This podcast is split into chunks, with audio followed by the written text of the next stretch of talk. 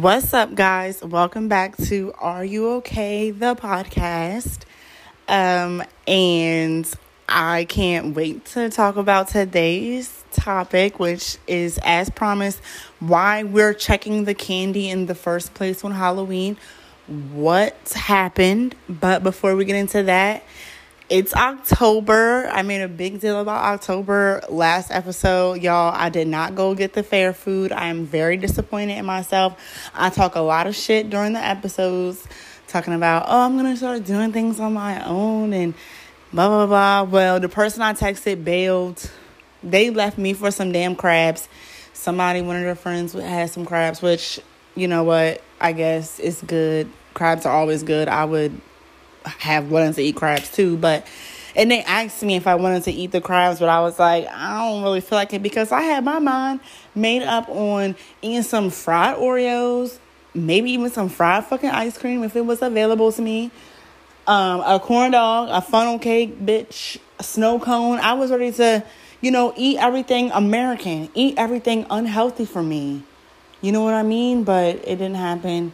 Um, I know I said this weekend I was probably going to try to figure out about those uh, apple spice donuts. I am. I am still going to do that, but it might not be this weekend. But what I will tell y'all that I did do for myself, which was the best $25 I ever spent. Listen, y'all probably gonna hear me say this. No, it's not sponsored, bitch. I wish the fuck it was. It definitely ain't sponsored. I don't have nobody listening to this podcast just yet. But if it could be sponsored in the future, I'm here for it. But I went and got some cookies. Yes, I spent $25 on cookies, but if you haven't heard of this place called Insomnia Cookies, it is so good. And once I ate one, I thought, man, if you got insomnia, these cookies will definitely put your ass right to sleep. I know these cookies are good because I normally don't like salted caramel stuff. But when I was up there ordering my cookies, like they have a whole bunch of different kinds of cookies. They got like a regular box, which I got the regular box, and I got the specialty box. That's why it was $25 because I got two boxes of cookies. But I figured, okay, I'm never really in the city like this. I'm never really in DC that often. I hate driving in DC. So I figured, okay, if I'm here, I don't know when I'm ever going to come back to this place. Let me just get a bunch, a little bit of everything, a little bit of everything. So if I knew it was like just around the corner for me, right, I probably would have never got the salted caramel cookie. But I got it, and that shit was delectable. Yo, the cookies, they serve it to you warm. So as soon as I got back in my car, I popped open both boxes. I didn't eat all of the cookies, but I kind of like broke pieces off, you know, each to eat it while it's warm. You want that experience and good, soft, chewy. It was so good. And I thought, mm, if you just had a glass of milk, a milk, milk, uh, it would have been great. But by the time I got home, the cookies were cooled off because I live close to DC, but um, it was probably it takes me probably about like 30 or so minutes to get to DC. But by the time I got home, it was cooled off, but the shits was still good. So I don't know when I'll ever go back up there to get the cookies again. Um, because also parking in DC is a thing, and uh, girl, I had to park in um, pretty kind of creep, not creepy, but sketchy parking lot. And I know le- weed is, you know, legalized in DC. But listen, as soon as I got out the car, it smelled dank as fuck outside. I was like, who the fuck out here has the gas? Who got the pack out here? Let me just walk and get my cookies. Let me walk and get my cookies and get back to my car, eat some, and get the hell on home. And as soon as I started driving in DC, I kept thinking to myself, well, actually, I was saying it out loud get me out Get me off this road. Get me out this city because I hate fucking driving in DC. If you've been in DC before, you know exactly what I'm talking about. I hate doing it. Like the streets are weird. The the lights are off to the fucking side. It's not in the center. My vision is in the center in front of me, and the lights are either off to the left or the right. So whatever. And it was confusing it was confusing. Like my left turn was basically a U turn. That's how fucking sharp it was. Anyways, enough of that. But if you ever get to some of those cookies, get them. I know they're also in Baltimore, but I live closer to DC. Um, anything else? Anything else I want to update you guys on before you hear me talk about poison candy? Um, I guess yeah, all month since it's October, we're going to do Halloween themed episodes. Of course, last week we did an episode about someone whose whose candy was poisoned, which is prompting me to do this episode. As where the fuck did this myth, this whole idea start? So I'm not reading a story um, this week, but it might be cool to you know take a break from the stories every now and then. Plus, it is 7:15. It's a little dark.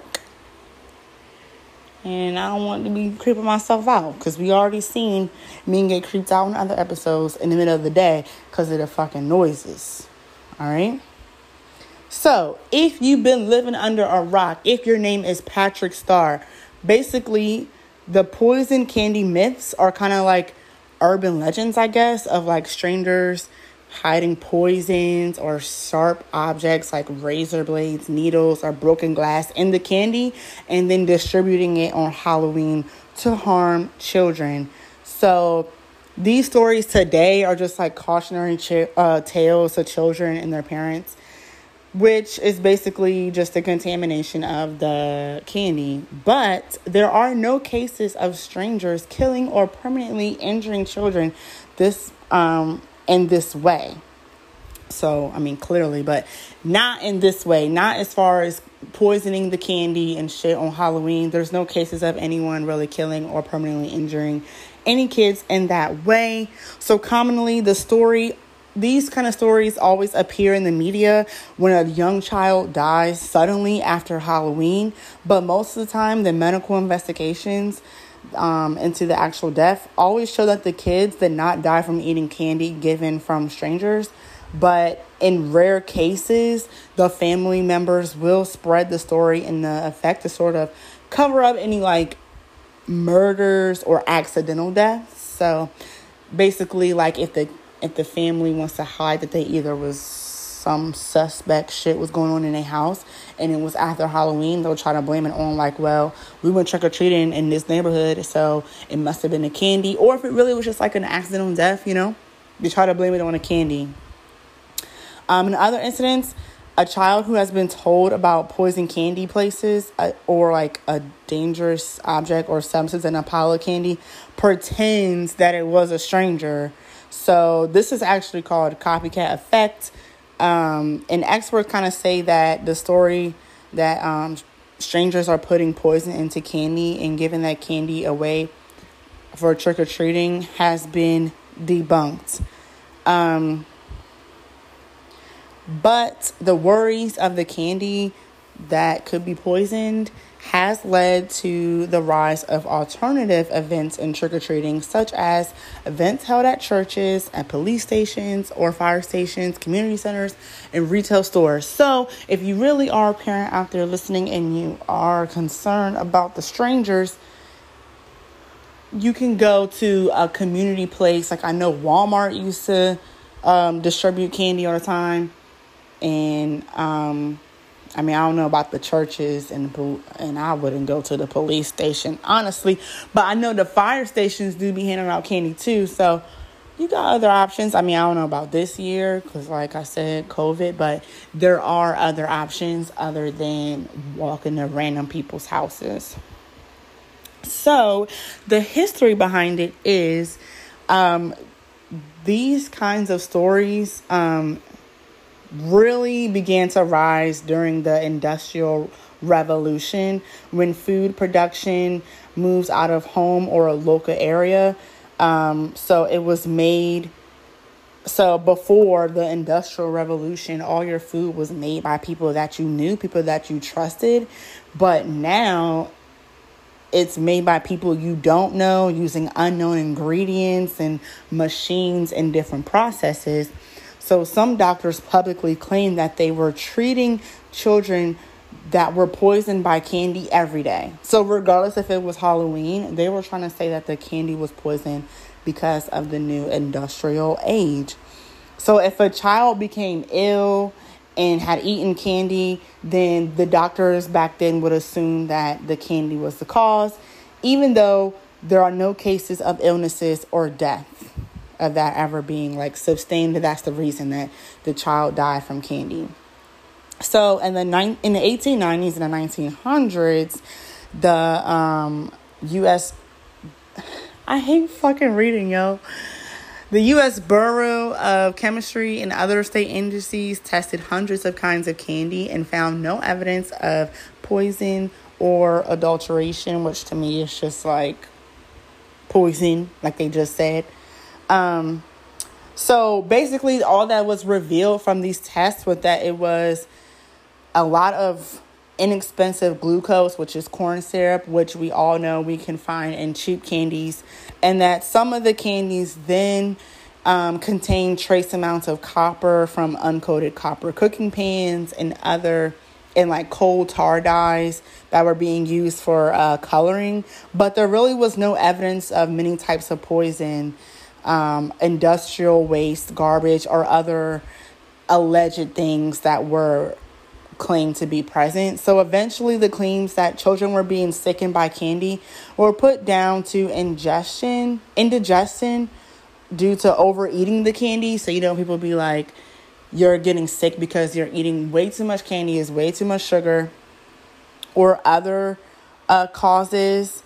Um, so the history of it is like debunked, but it really started to come out for candy in general during the Industrial Revolution. So some of the social causes, so these myths of people, I'm not even going to say myths because I guess there are people that do this shit, but like the speculation has really really made a persistent um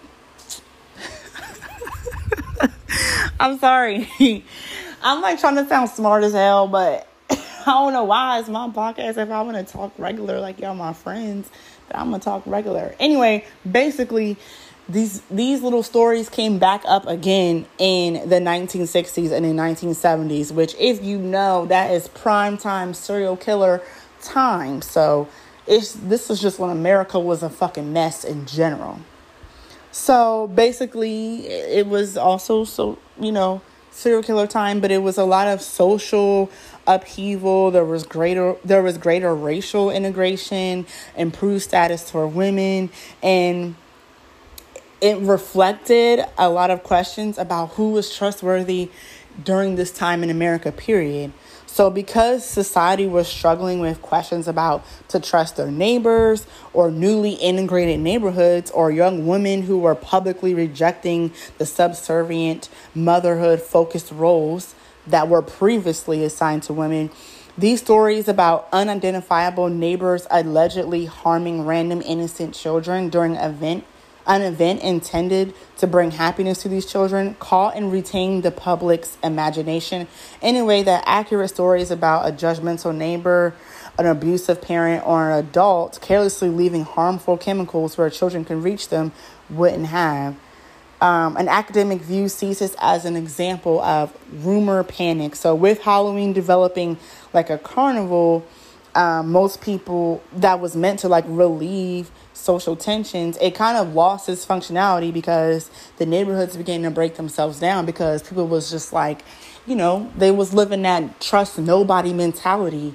So even though Halloween was meant to be fun, it wasn't really that fun anymore. So effects of that stuff, um, like we said before, due to the fears of parents and communities not being able to trust their neighbors, that's when they really began to do these like trunk or treat events instead of trick or treat events, and they held them at churches. So um, basically, people felt safe to trick or treat again um, because you could do it at church, and or you could do it at a local mall, and because um, it because you could do it at a mall or like at a church, it promoted the sale of individually wrapped brand name candies and discourage people from giving out homemade treats to children.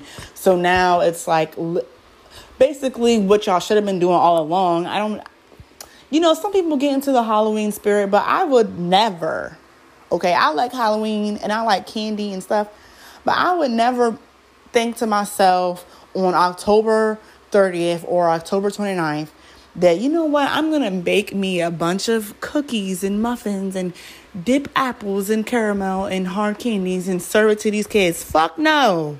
Go to the store and buy your own. The same way I'm going to. If I want to give out candy, it's going to be fucking wrapped already, Kit Kats or something.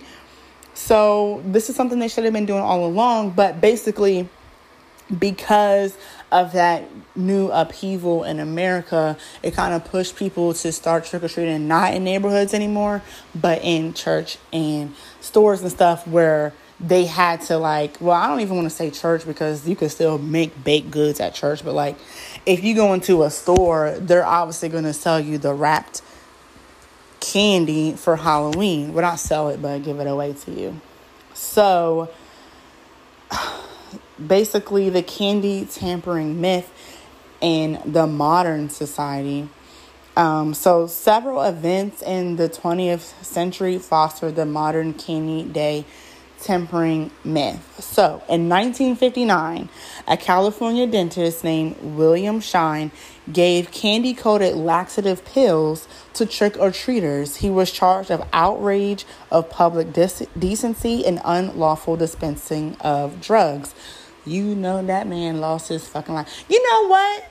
He's really dumb. He is really dumb because if he's a dentist, hear me out. If he's a dentist, why is he putting laxative in the in the candy? Like why is he Hold up. Yeah, why is he giving them laxative pills and saying it's candy? Bitch, you're a dentist. Give out the sugariest candy you can find so that these kids can get some um what do they call them things? Cavities, and then it can be in your chair and you can get your coin. You're really dumb. Like you you're really dumb for that. And then in 1964, a disgruntled Long Island, New York woman gave out packages of inedible objects to children who she believed were too old to be trick or treating. Hater, hater. She's a hater. Anyways, the packages contain items such as steel wool, dog biscuits, and ant buttons, which were clearly labeled with the word poison. Though nobody was injured, she was prosecuted and pled guilty to endangering children. The same year saw many reports of lye filled bubblegum hand- being handed out in Detroit and rat poison being given in Philadelphia, although these media reports were never sustained to be actual events. Oh, what? Hold up. Wait a minute. So we had fake news back then too? How y'all gonna make fake news about candy? Uh, y'all just trying to make us scared to trick or treat for what? But if this is true, don't be hating. Like I said in the last episode, don't be hating on somebody who is in high school who still wants to trick or treat. Let them live. Another notable milestone in the spread of the candy tampering myths was an article published in the New York Times in the 1970s this article claimed that those Halloween goodies that children collect this weekend on their rounds of trick or treating may bring them more horror than happiness and provided specific examples of potential tamperings. Um, reports and copycat incidents peaked shortly after the Chicago Tylenol murders, which were first reported one month before Halloween in 1982. This incident involved a murderer who added poison to a few bottles of over the counter medication, Tylenol, after the medication had been delivered to the stores. I might have to look into that, but I guess, but see, just like I said earlier, because it happens around Halloween, they like to associate it with trick or treating when in reality, it don't got shit to do with trick or treating. Um, and then in 2019, the Massachusetts Cannabis Control Commission warned that parents should be on the lookout for products that are unsafe for kids after they trick or treat, which I want to let it be very clear. I don't do, I don't, I'm not, I don't partake in cannabis or anything like that, but you know, I know people that do. And I'm going to say this nobody, not a fucking soul, is going to give your kid for free the $40 or $60 edible or whatever the fuck that they just brought. They're not going to be passing out edibles to your fucking kids. You don't got to worry about that. it costs too much money and they're not about to be giving away something like that to no kids. If a kid gets a hold of an edible, it's because somebody has it and is not being like proactive enough to make sure no kid gets a hold of it. But ain't nobody handing out edibles to children. I'm gonna just that that needs to be said because ain't nobody doing that. Nobody gonna waste their hard earned money on some recreational shit that can be good for them to give to your fucking kid. It's not happening. So good try, Massachusetts. Good try. Um, so debunking the myths. So Joel Best, a sociologist at the University of Delaware, specializes in the scholarly study of candy tampering legends. What can you imagine? Wait, I, like I wanted to do this episode, but can you imagine like growing up and going to college and being like, you know what? I'm gonna go to college so that I can study the um, legends of people tampering with candy. I mean, look, his study, his findings have me here. His study has me here about to read it. So he definitely contributed to society, but can you just imagine? Anyways, he collected newspaper reports from 1958 to 1983 in search of evidence of candy tampering. Fewer than 90 instances might have qualified as actual candy tampering. So, them years, damn near, whoa, what? Listen, also, the last episode, I listened to it and I laughed so hard because I glitched. Like, I don't know what the timestamp was on the episode, but I glitched hard as fuck. Like, I was trying to say something and it and when I play it back, it doesn't sound like English or nothing at all. But anyway, think all those year, all those years from 1958 to 1983, all those years and maybe fewer than 90 instances. So just to make y'all feel better, it is safe to trick or treat. Um, in none of the cases does he attribute the events to random attempts to harm children at the Halloween holiday. So it ain't even happening on Halloween. Instead, most of the cases were attempts by adults to gain financial compensation or far more commonly by children to get attention. So basically, it's either was a parent or somebody trying to tamper with the candy to get some, you know, basically doing insurance fraud, or it was a kid just being a kid doing some dumb shit, you know, trying to like like some like some people when they tell me stories about when they were kids, I'm thinking you were really dumb. Like the people who be sticking coins up their nose, are you stupid? Like that's what I want to think. Like how dumb were you as a child? What part of you thinks that a coin belongs in the nose? So I can see most of the cases being kids just doing dumb shit and poisoning themselves. Um so Best found about five child deaths that were initially thought by authorities to be caused by homicidal strangers, but none of those were sustained by investigation. So, fabrications by children are particularly common. So, basically, kids lie. Um, children sometimes copy or act out the stories that, about tampered candy from what they overhear by adding pins to or pouring household cleaners on their candy and then reporting the now unsafe candy to their kids. I mean, to their parents. So basically, like I said, kids doing some dumb shit. They hear these stories and then they just do it themselves. And they're like, oh, well, somebody down the street must have poisoned my candy. No, bitch, it was you. So that's far more prevalent.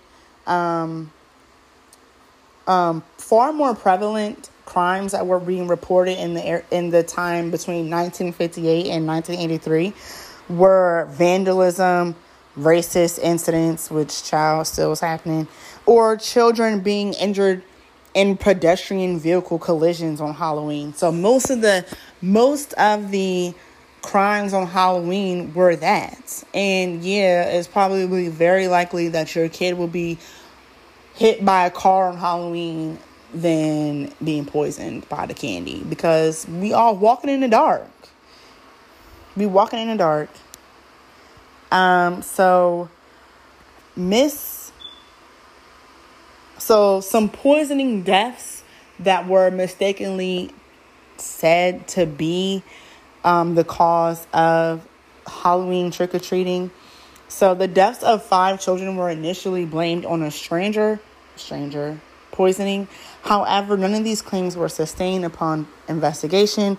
So, for example, in 1970, Kevin Toston, a five-year-old boy from Detroit area, found and ate heroin his uncle had stashed. The boy died following a four day coma. The family attempted to protect the uncle. Here we go, family's lying by claiming the drug had been sprinkled in the child's Halloween candy. In 1978, Patrick Wiederhold, a two year old boy from Flint, Michigan, Flint is in my heart, died after eating Halloween candy. However, the toxology tests found no evidence of poison and the death was determined to be due to natural causes, which is pretty it's really sad. He was only 2. In 1990, Ariel Katz, a 7-year-old girl in Santa Monica, California, died while trick-or-treating. Early press reports blame poison candy, despite her parents telling the police that she had previously been diagnosed with a serious medical condition, an enlarged heart, which was the actual cause of death. So, yeah, we had fake news back then. Like, what? Why are they trying to push this narrative that people are poisoning the candy? Why are you trying to put fear for no reason if she that's not why she died at all? And the parents are telling you that's not why she died. And then in 2001, a four year old girl in Vancouver, British Columbia, died after eating some Halloween candy. However, there was no evidence of poison candy, and she actually died of a, I don't know how to say this, so I'm going to say streptococcus, streptococcus infection. I'm going to say her, she strep. I don't know.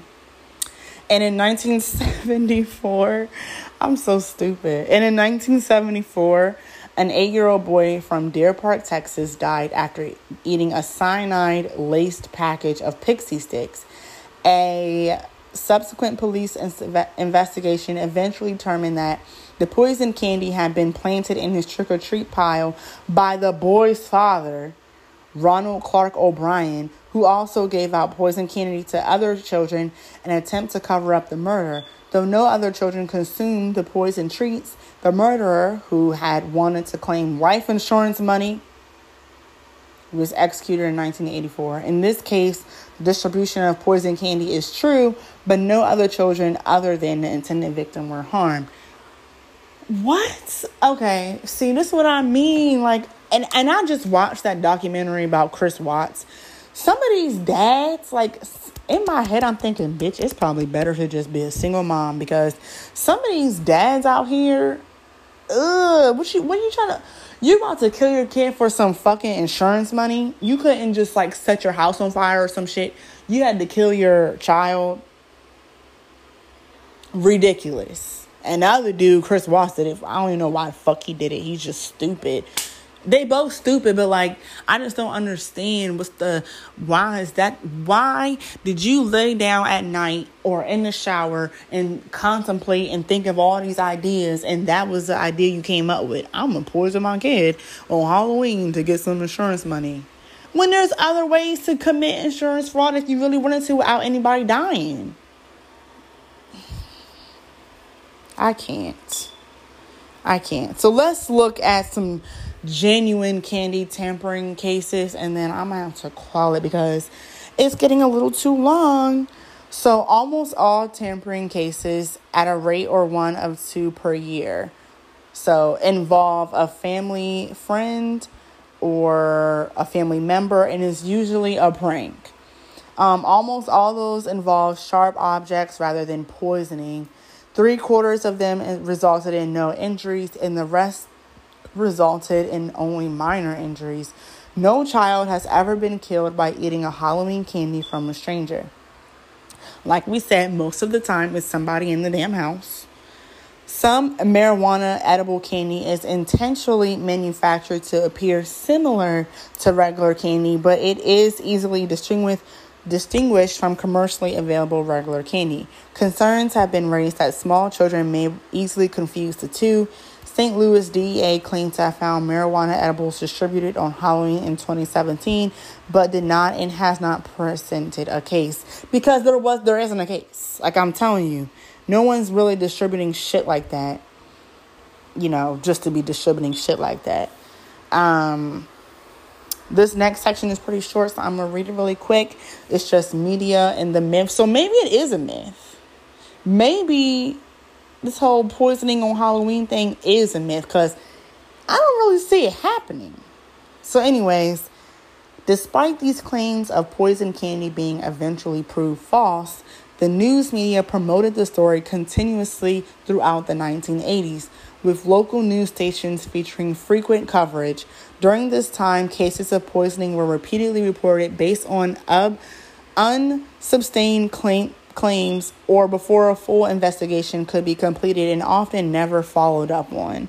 This one sided coverage contributed to the overall panic and caused rival media outlets to issue reports of candy, temper- candy tampering as well. However, Joel Best, our dude that went to college to look up these legends, says that the spread of the myth cannot be blamed solely on media and that it must have been transmitted via word of mouth as well. By 1985, the media had driven the hysteria about candy poisonings to such a point that an ABC News slash Washington Post poll found that 60% of parents feared that their children would be injured or killed because of Halloween candy sabotage. Advice columnists entered the fray during the 1980s and 1990s with both Ask Ann Landers and Dear Abby warning parents of the horrors of candy tempering. In recent years, there have been reports of people with twisted minds putting razor blades and poison in taffy apples and Halloween candy. It is no longer safe to let your child eat from treats that come from strangers. That was Ann Landers in 1995. And then somebody's child will become violently ill or die after eating poison candy or an apple containing a razor blade. And that was in Dear Abby in 1983. Listen, this ain't Snow White. Anybody eating poison apples. Okay? So you heard it here first, but I know other people covered it, but you've heard it here first that this poisoning the candy myth is a myth. Okay? So go out, trick or treat, get your candy, and eat it. Okay? Because you're to be fine. Don't eat too much of it, but you're to be fine. What you need to do is check the people in your house. You don't got to worry about the person down the street Worry about who's sleeping in the house with you. And don't take candy from people you know. That's the new narrative. Don't take candy from people that you know. You better off taking it from somebody off the street. Um, this episode was pretty long, but you know, it was important things we had to get out there. We had to debunk some of the lies that are being told, stowed upon us. Because we can't be living in fear on Halloween. We got nothing to be afraid of, of anyway. The costumes, the movies. We don't gotta worry about we can't eat candy. So, anyways, I'm gonna go because it is now almost eight o'clock and I need to get into bed because I gotta work tomorrow and I got streams to watch. So, I will talk to you guys next week. I don't know what I'm going to do, but I am going to try to work on getting my first guest for the Halloween episode. So stay tuned, but I'll see you guys or you'll hear from me next week. Bye.